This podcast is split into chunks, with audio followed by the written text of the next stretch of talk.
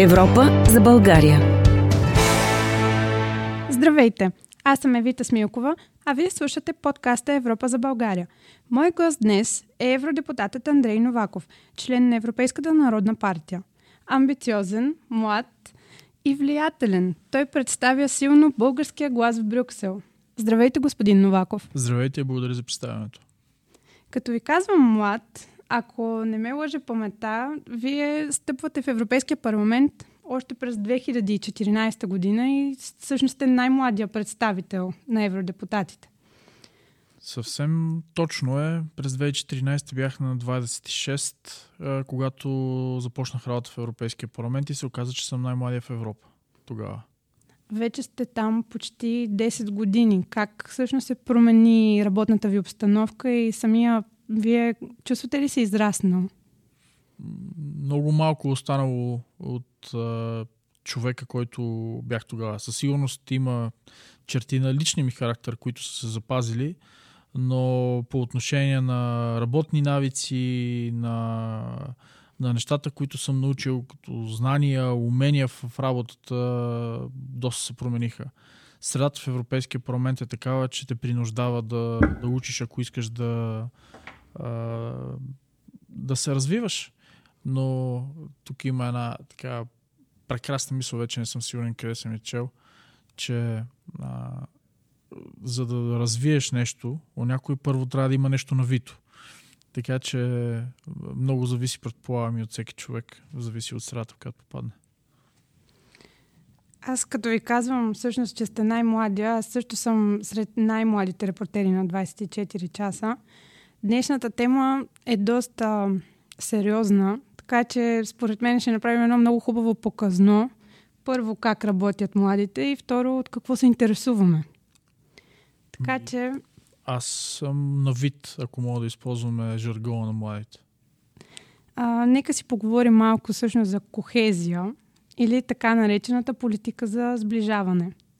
Аз си признавам, че вече доста изписах по темата – и въпреки това, някакси тази дума все ми обягваше. Кохезия. Какво точно означава кохезия? Може би защото идва така от английския език и е една чуждица. Но колкото и да пишех, някакси накрая се не ми беше много ясно какво е. Така че мисля, че ще бъде много полезно за нашите слушатели днес да започнем именно от там и да обясним кратко и ясно какво означава кохезия и към кого е насочена тя първо аз съм абсолютно сигурен, че на много хора кохезия им звучи като диагноза. Нали? Кохезия не е заболяване, със сигурност няма нищо общо с корозия. А, привнесли сме думата, тъй като звучи нормално на български, но като че ли поизчерпан от съдържание. Зад тази дума се крие прекрасната българска дума сближаване – тъй като държавите, които се присъединяват към Европейския съюз, са на различен етап от своето развитие. И Европейския съюз, достатъчно мъдро след доста войни, Европа е разбрала, че си най-силен, колкото е най-слабия член на твоето семейство. Се грижи да наваксаш бързичко и това се случва с солидарност, която по-богатите държави прехвърлят част от своето богатство на по-бедните, за да могат да ги достигнат и след това заедно да теглят напред. А, оттам и фондовете за сближаване а, ако тук, ако трябва да навлезем в дълбочина и то с риск да почне да звуча като счетоводител, нещо, което не искам, а, няма кохезионни фондове. Има един кохезионен фонд, но са много фондовете за сближаване. Например, има а, кохезионен фонд, до който достъп имат а, около 15 държави се. Трябва да погледнем колко са последните, които имат достъп до него. Тези, които а, имат ниво на економиката до 75% от средното за Европейския съюз. Ако си по-беден от 75% от средното за Съюза, имаш достъп до този фонд.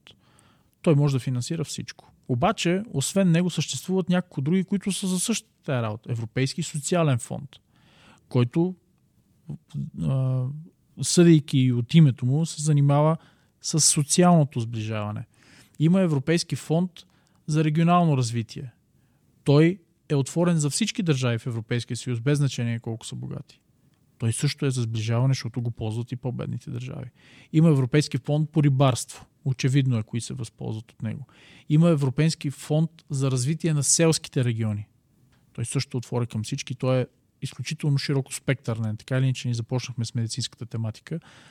Той финансира от а, директни а, мерки, които подпомагат фермери, до ремонт на детски градини, изграждане водопроводи в селата, строеж на улици, детски площадки, пътища и всичко останало. Така че няколко са фондовете. Кохезионния е само един, но всичките имат горе-долу една и съща, а, една и съща цел. Сега, не е за първ път чувам това, което ми казвате. И това е нещо, което ме потревожи. Това означава, че ние, политиците, трябва да ставаме по-добри в това да превеждаме това, което правим. Защото тия фондове съществуват заради хората. И ако те не разбират тези фондове защо са, как работят, какво помагат, значи ние нещо не сме направили. А, не можем да очакваме, че хората ще се а, занимават в дълбочина с приоритетните оси, с оперативните програми, с конвергенция и с каквото още се не има е работа да знаят какво е дисчардж. Важното е човека, който дойде тук да ти обясни защо това е важно. Тук идва всъщност и работата на журналистите. Затова се опитваме да всъщност да ви дадем трибуна, да кажете какво е важното и защо е важното за хората. Аз искам да ви поздравя, че пишете по тази сложна тема, която изисква а, да се да бъдеш погълнат от нея, за да можеш да я разбираш. И още повече го правите, казвайки, че сте и един от най-младите репортери в редакцията на 24 часа.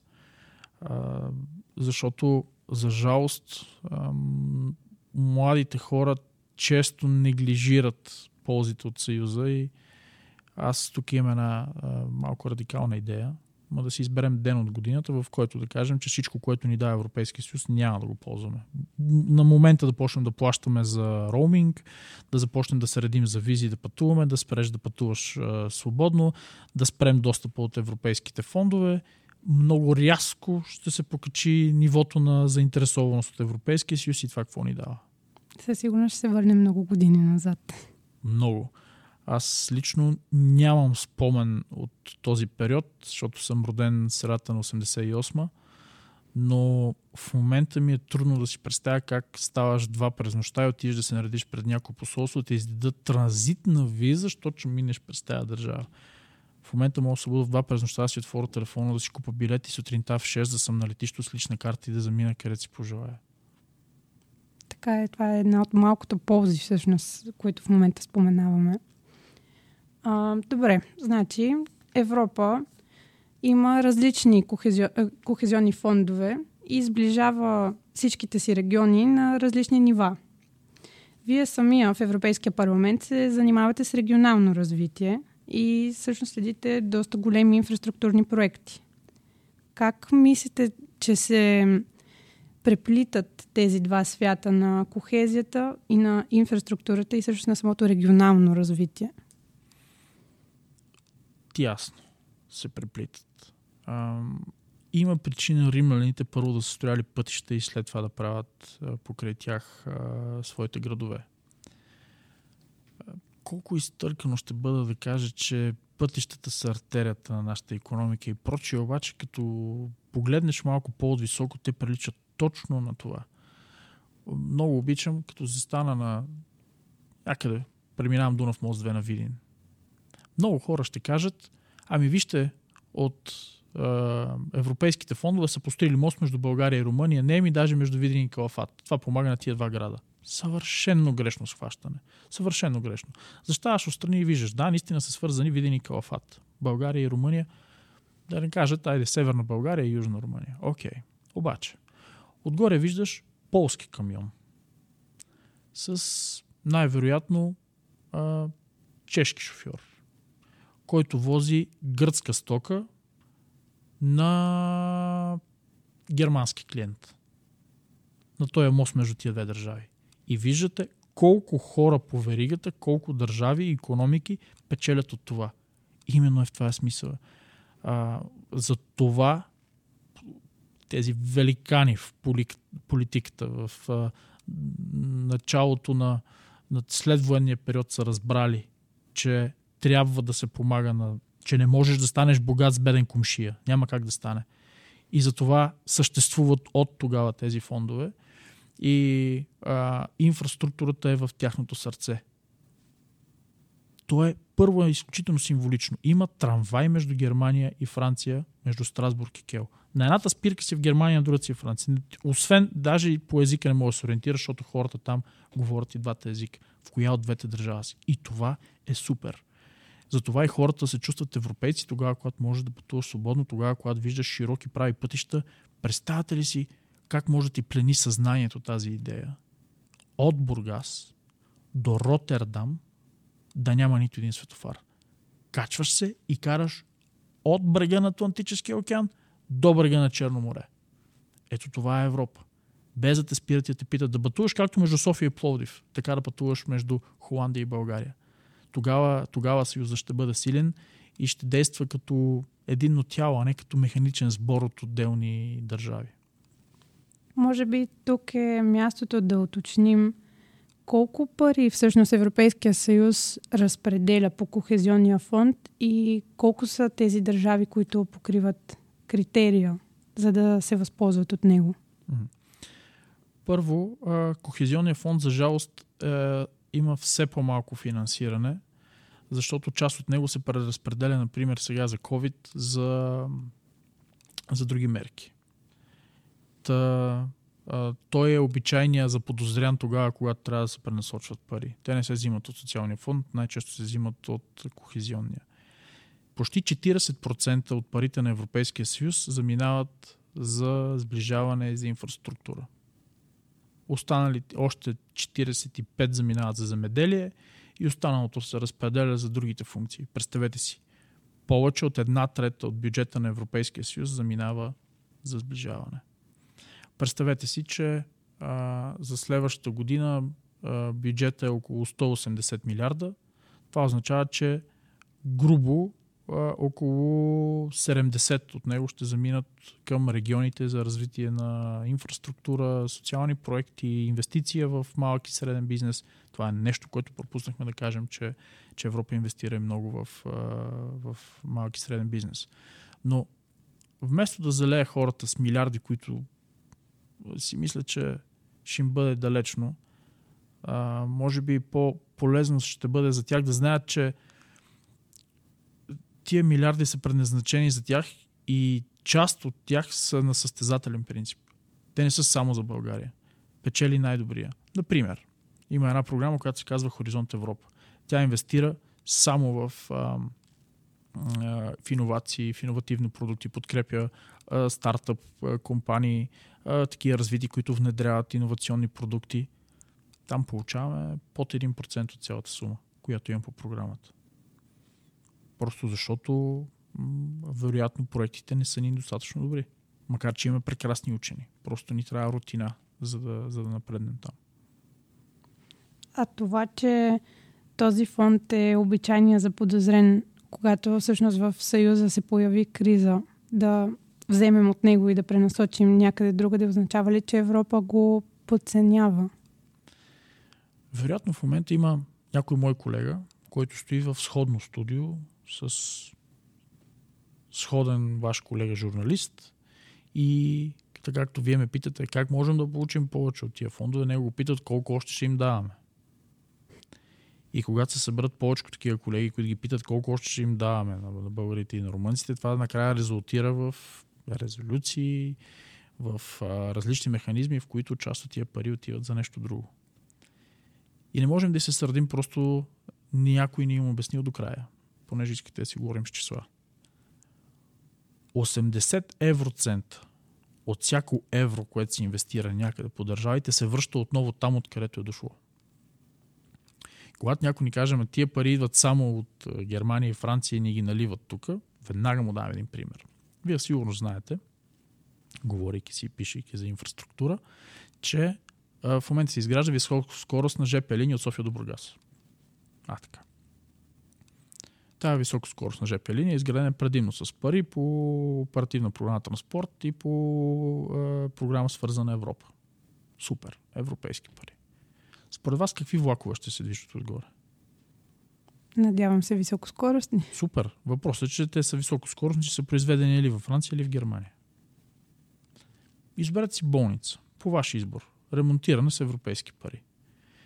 Някой такъв на моето място ще каже, вижте колко пари сме дали да направим онкоболницата Свети Мина в Благоевград. Какво оборудване сме дали там? 6 милиона или 7 милиона. Влизаш вътре в тази болница и виждаш, че оборудването идва откъде? От Холандия. Значи част от тия пари са върнали там, откъде са дошли. И економиката работи така. Дори да не е пряко, макар че повечето пъти е пряко, когато инвестираш в економиката в България, повишаваш покупателната способност, дигат се заплатите, хората стават по-платежоспособни. Откъде ще отидат да си купат те продуктите вечерта? Ми най-вероятно в някоя немска верига а, за продажба на, на хранителни стоки. Като тръгне да си купува кола, за жалост не може да си купи българска кола. Най-вероятно ще си купи кола произведена във Франция, Германия, в Италия, може да е в Испания произведена, но със сигурност нали, няма да бъде а, наша тук. Така че економиката е отворена. 507 милиона човека пътуват. Когато построиш инфраструктура, инвестираш в летището София, ще дойдат немски, френски туристи да карат ски. Всъщност, ваша е инициативата да, следи, да следите потока на тези средства, които Европа отпуска.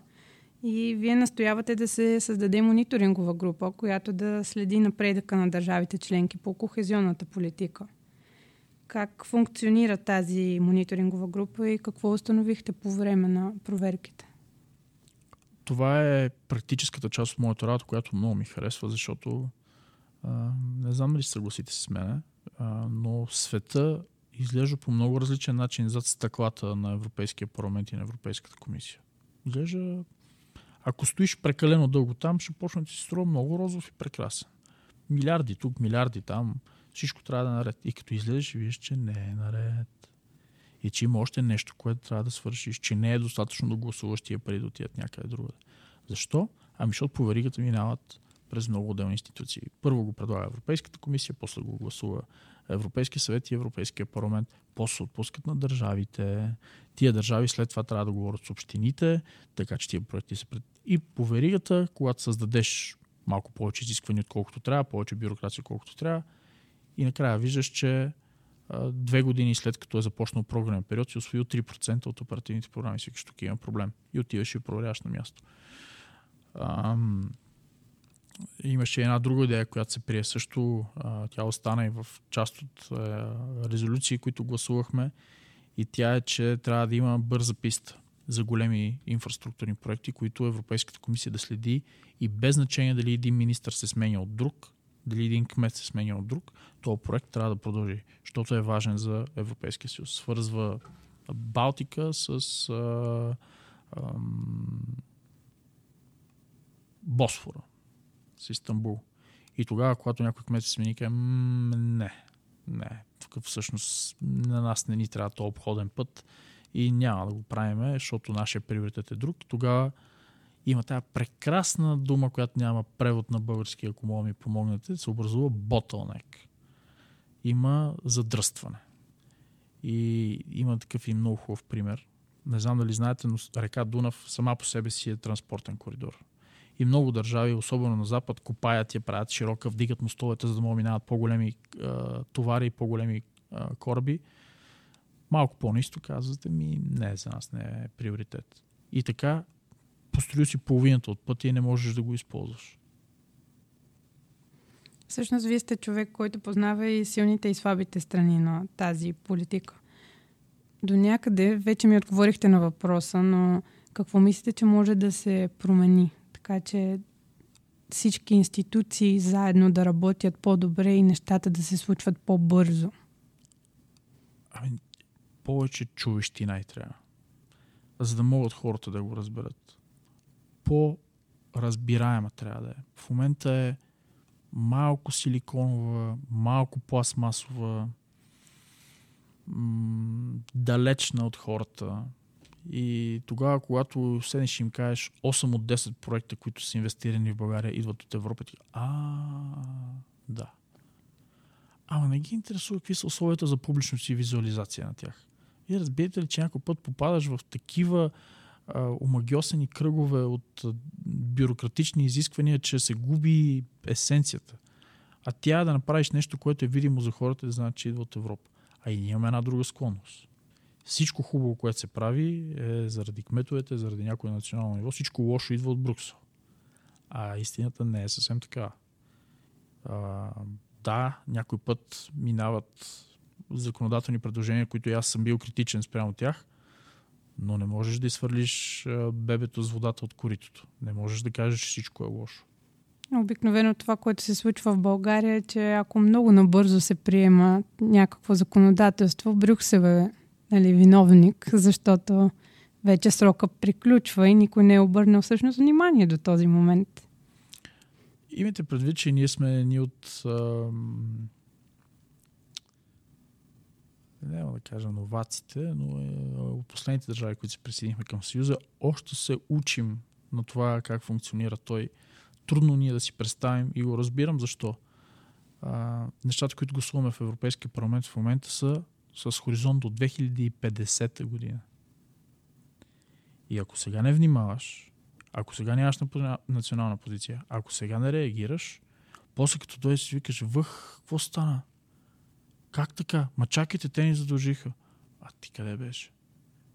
Миналия месец гласувахме забрана на бензинови и дизелови двигатели от 2035. След 10 години. Да ви кажа ли кога ще стане проблем това? При нас. И като влезе в сила. Защото в момента толкова говорих, но никой не приема, че е толкова страшно. Така че трябва да се научи малко повече да координираме. Аз мисля, че българските евродепутати и еврокомисар са национален актив, който стои в Брюксел и трябва да бъде използван по-често.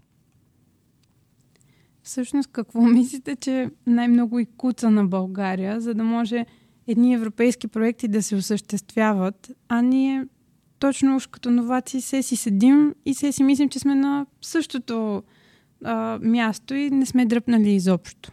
Къде точно България бърка, за да може наистина да види позитива? Тя не го знае ли или този позитив липсва в някой момент? Може би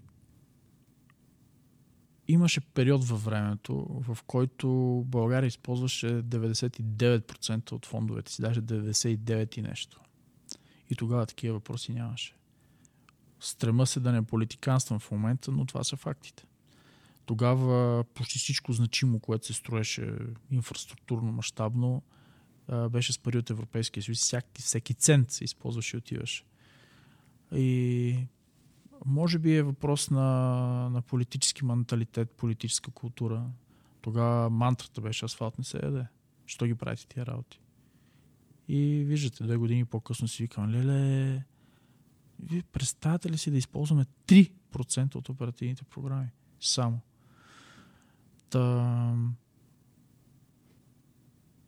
Ако ме питате, що нямам обяснение, мога да ви кажа как да го преодолеем. Обаче. И то е, че има хора, и млади, и от предишното поколение хора в политиката, които разбират важността на това да, да се инвестира в а, нещо, от което е от полза и за България, и за Европа. И да, по някой път има незгоди, като например, когато работиш, да ви един пример от, от ежедневието на, на кметовете, без да съм бил кмет, когато строиш воден цикъл, водопровод и канализация. Това са, да кажем, 20-30 милиона средно за някакъв град. Всичко остава под земята. Това, което виждат хората, разкопан град, као, незгоди, затворени улици, познайте кой псуват. И тук много хора си казват, да, да, ама идват избори, аз сега няма да го направя това, защото може би трябва да, да премериш и да намериш мярата на това политическото дълголетие и това да свършиш нещо за хората, защото често пъти при политиците, като при художниците. Оценяват те като... Когато си отидеш. За съжаление. Има ли проект, като сме на тази тема все още, за който се сещате нещо, което наистина е било от полза за целия Европейски съюз, но или много се бави, или пък изцяло се е провалило като осъществяване?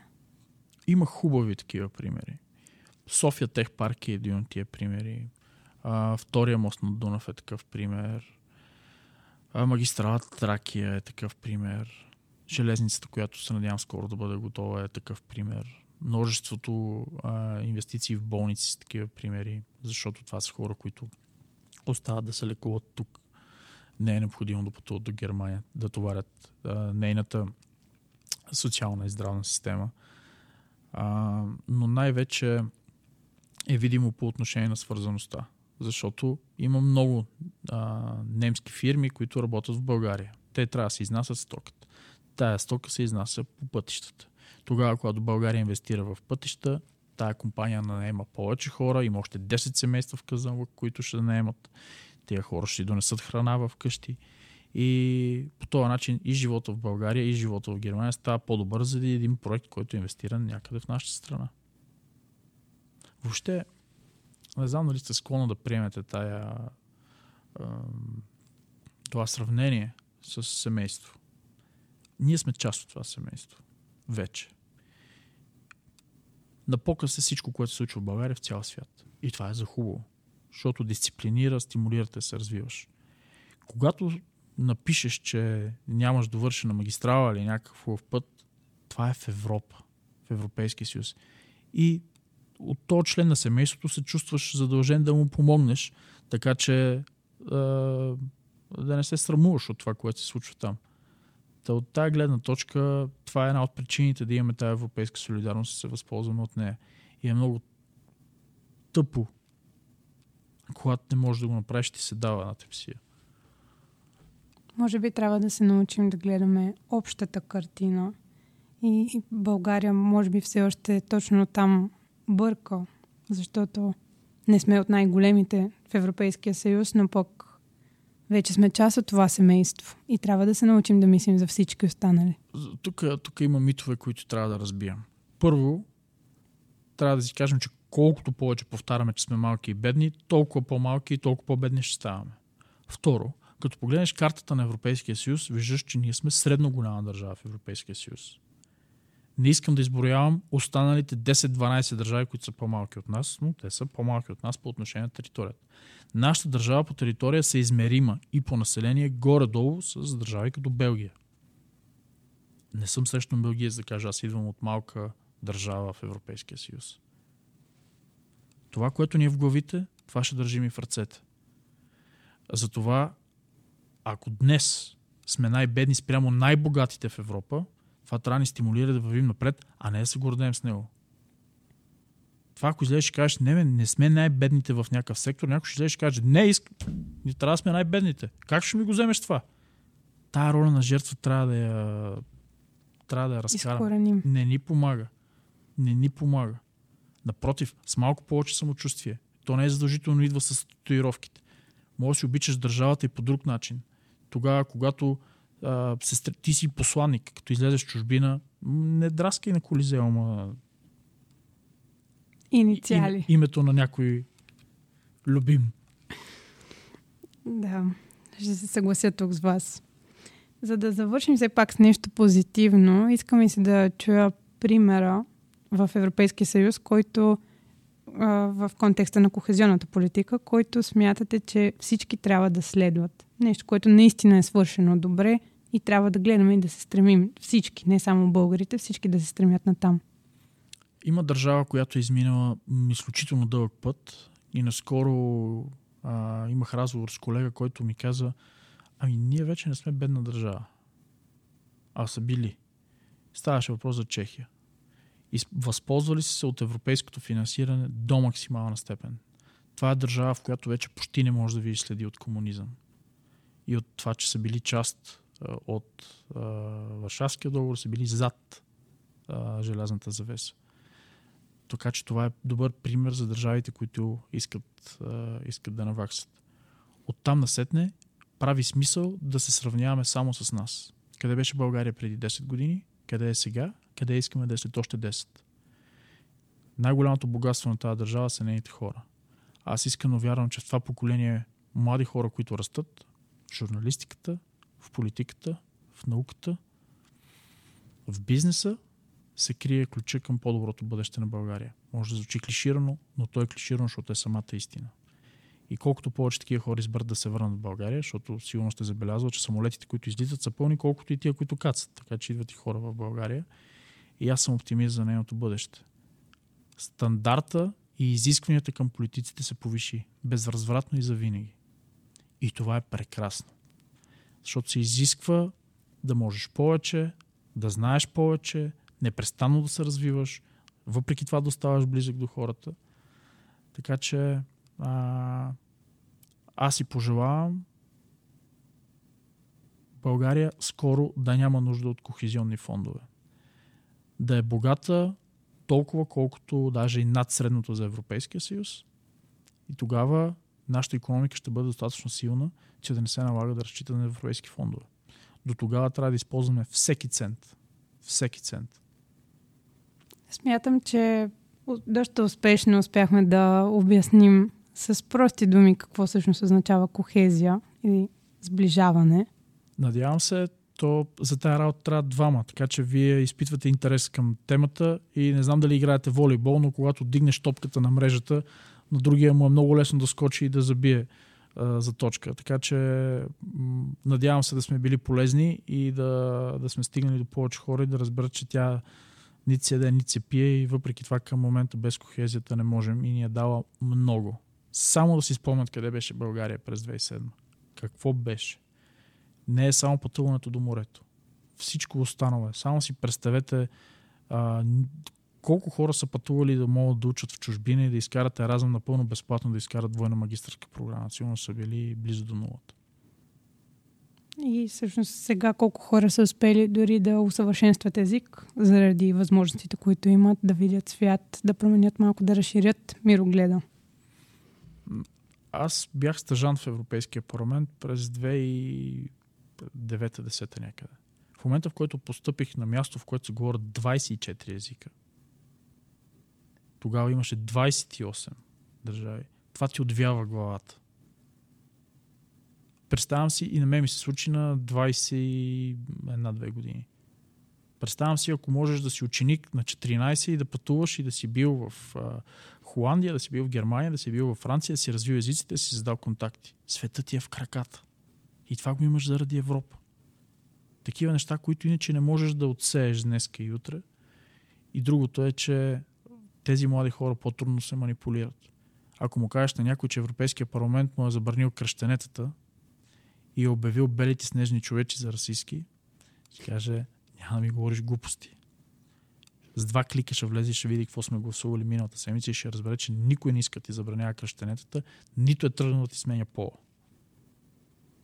Преди да приключим днешната среща, искам да ви задам малко по-личен въпрос, който обаче мисля, че така наскоро успяхте доста да шокирате и журналисти, и обществеността, сигурно и доста от колегите си. Как като евродепутат решихте да станете войник? Дали ни харесва или не, света, в който живеем, е такъв. А, ще се изисква майсторлук от моя страна да свърша две задачи, да ви отговоря на въпроса. Второ, и да направя тази, а, нали, да достигнем тази цел, да завършим позитивно. Обаче, дронове с бомби изплуват на Българското Черноморие. Дали ни харесва или не, няма никакво значение. Това се случва. Аз искам да съм чувствам способен да защитавам родината си, да защитавам народа си и а, ако щете от чисто мъжка гледна точка, да, да се чувствам по-способен. Беше изключително преживяване. Призовавам всеки, който гледа, да се възползва от тази възможност, защото а, излизаш друг човек от там, много по-смирен, по-способен. А, българите, които видях вътре, са а, млади командири на по 25-6 години са невероятни. И продължавам да уча от тях. Колко време бяхте там? Един месец. Един месец бях в, в поделението в Шумен. А, мислите ли всъщност, че е добра идея, а, колкото и да са тези млади българи, да минат едно такова обучение? Не е задължително. Защото ако го направиш задължително, има хора, на които им е противоестествено. Ти трябва да имаш сърце за тази работа. Тя е за меракли. И за политиката, и тя е за армията. а не може да бъдеш воден от задължение, от това, че някой го е гласувал някъде или от тия 1200 лева, които се получават вътре. Така че онези, които имат а, потребност и го изпитват, да отидат и да го направят задължително и това, което се случи вътре, ще ти е от полза. Има един ред, с който може би трябва да, това да, е, да е плантата на днешния разговор. А, в ам, а, устава на въоръжените сили пише, че българският войник, който между другото никога не е уморен, научиха ме на това нещо, по трудния начин, като ме питат как си кажеш уморен, отговор е български войник никога не е уморен. Но българският войник трябва да понася с твърдост незгодите на воинската служба. Това е нещо, което прилагам всеки ден в работата си. Не мрънкаш и не хленчиш. Променяш, ако нещо не ти харесва. Ако не мога да го промениш, спираш да хленчиш, защото на никой не му пука. Справяш се сам с това. Ако се, всеки го приложи от това да си почистим тротуара отвънка, до това да спрем да си изсипваме пепелниците на улиците, България ще прилича на съвсем различно място. Благодаря ви за този разговор. И аз благодаря. Благодаря на господин Андрей Новаков за ползотворния разговор, както и че се отзова на поканата ми да гостува в подкаста Европа за България. За мен беше истинско удоволствие и до нови срещи. Подкастът е част от информационната кампания на 24 часа Европа за България в изпълнение на проект Кохезионната политика в България, нашият европейски план с финансовата подкрепа на Европейския съюз по програма Информационни мерки за кохезионната политика на Европейският съюз. Европа за България